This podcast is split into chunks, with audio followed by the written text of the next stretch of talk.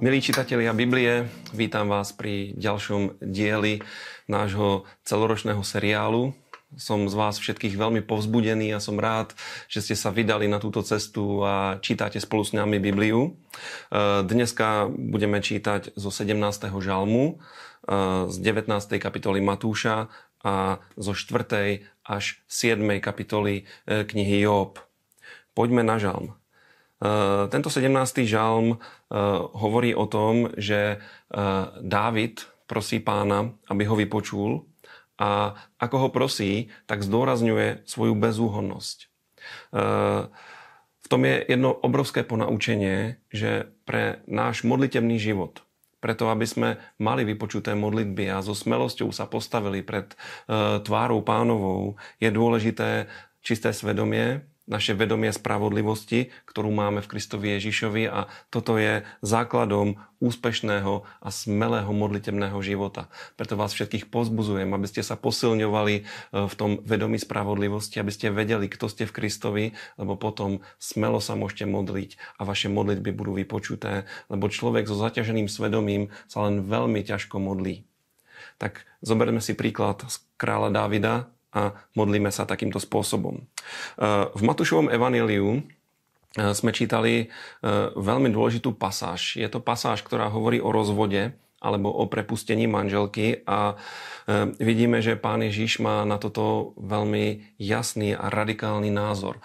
Hoci v Možišovom zákone bolo povolené manželku prepustiť, napísať jej nejaký rozvodový lístok a e, poslať ju preč, tak e, Ježiš zdôrazňuje princíp, že čo Boh spojil, človek nech nerozlúčuje. A ešte dodáva, že to, že v Možišovom zákone je povolený rozvod, tak je výsledkom tvrdosti ľudského srdca, lebo srdce, ktoré je tvrdé, je nezmieriteľné a niekedy v manželstve nastane taký konflikt, ktorý je len veľmi ťažko možné uh, zmieriť. Ježiš zdôrazňuje, že Božím ideálom od začiatku bolo manželstvo jednoho muža, jednej ženy, ktoré trvá celý život až do smrti.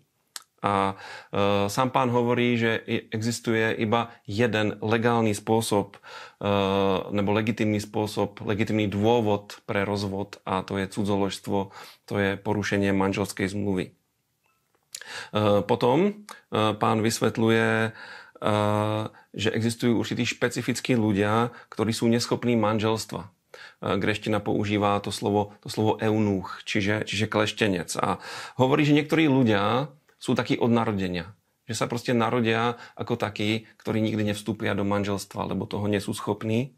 Potom hovorí o druhej kategórii, sú to takí ľudia, ktorými, ktorých urobili neschopnými ľudia, e, niekto im ublížil, alebo napríklad tí doboví eunúsi, čo boli v podstate kastráti, ktorí sa využívali napríklad ako správcovia háremov. A to znamená, že sú to ľudia, ktorí nie sú schopní vojsť do manželstva preto, že druhý človek ich takýmto spôsobom e, zranil alebo znefunkčnil. A tretia špeciálna skupina sú ľudia, ktorí sa dobrovoľne rozhodli, že nevstúpia do manželstva pre Božie kráľovstvo. Táto pasáž nehovorí o kňažskom celibáte, tak ako je dneska e, dodržiavaný v katolickej cirkvi. Hovorím o povinnom celibáte ale hovorí o dobrovoľnom celibáte. Že sú niektorí ľudia, ktorí majú od Boha dar a vedia sa rozhodnúť, že nevstúpia do manželstva, lebo chcú lepšie slúžiť pánovi. A aj toto je, toto je vlastne príklad uh, tohto. Uh, v ďalšom čítaní sme čítali z knihy Job. Uh, kniha Job je úžasná kniha, plná obrovskej múdrosti a príklad toho, ako má, alebo skôr nemá vyzerať povzbudzovanie. Viete, že Job sa dostal do veľmi ťažkých vecí, už v minulých čítaních sme o tom čítali, prišiel o všetko, vrátanie svojho zdravia, ostala mu iba manželka, to ešte taká, ktorá ho nahovárala na zle.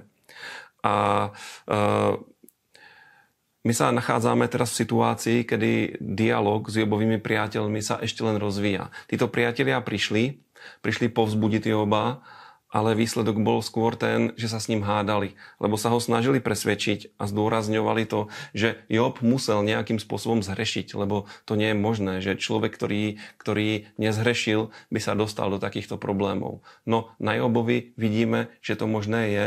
Job síce nezhrešil, ale nastala taká situácia v duchovnom svete, kedy diabol si vypýtal, že Joba bude skúšať, hoci Job nezhrešil. Ale Job v týchto všetkých skúškach obstál a vidíme, keď čítame to, čo on hovorí, a to sa bude ťahať celou knihou Job, že Job trvá na svojej nevine. Z jeho slov občas cítime zúfalstvo, občas nádej, ale kľúčové je to, že nikdy sa neprehrešil voči hospodinovi a nikdy nejakým spôsobom mu veci nevyčítal a ostal mu verný. E, takže toľko ku knihe Job. E, ja som veľmi rád, že ste s nami, že nás čítate, pozeráte. E, zdieľajte nás, lajkujte nás a môžete nás aj finančne podporiť, lebo toto je veľmi dobrá práca. Ďakujem vám a pozdravujem vás a teším sa na budúce. Dovidenia, buďte požehnaní.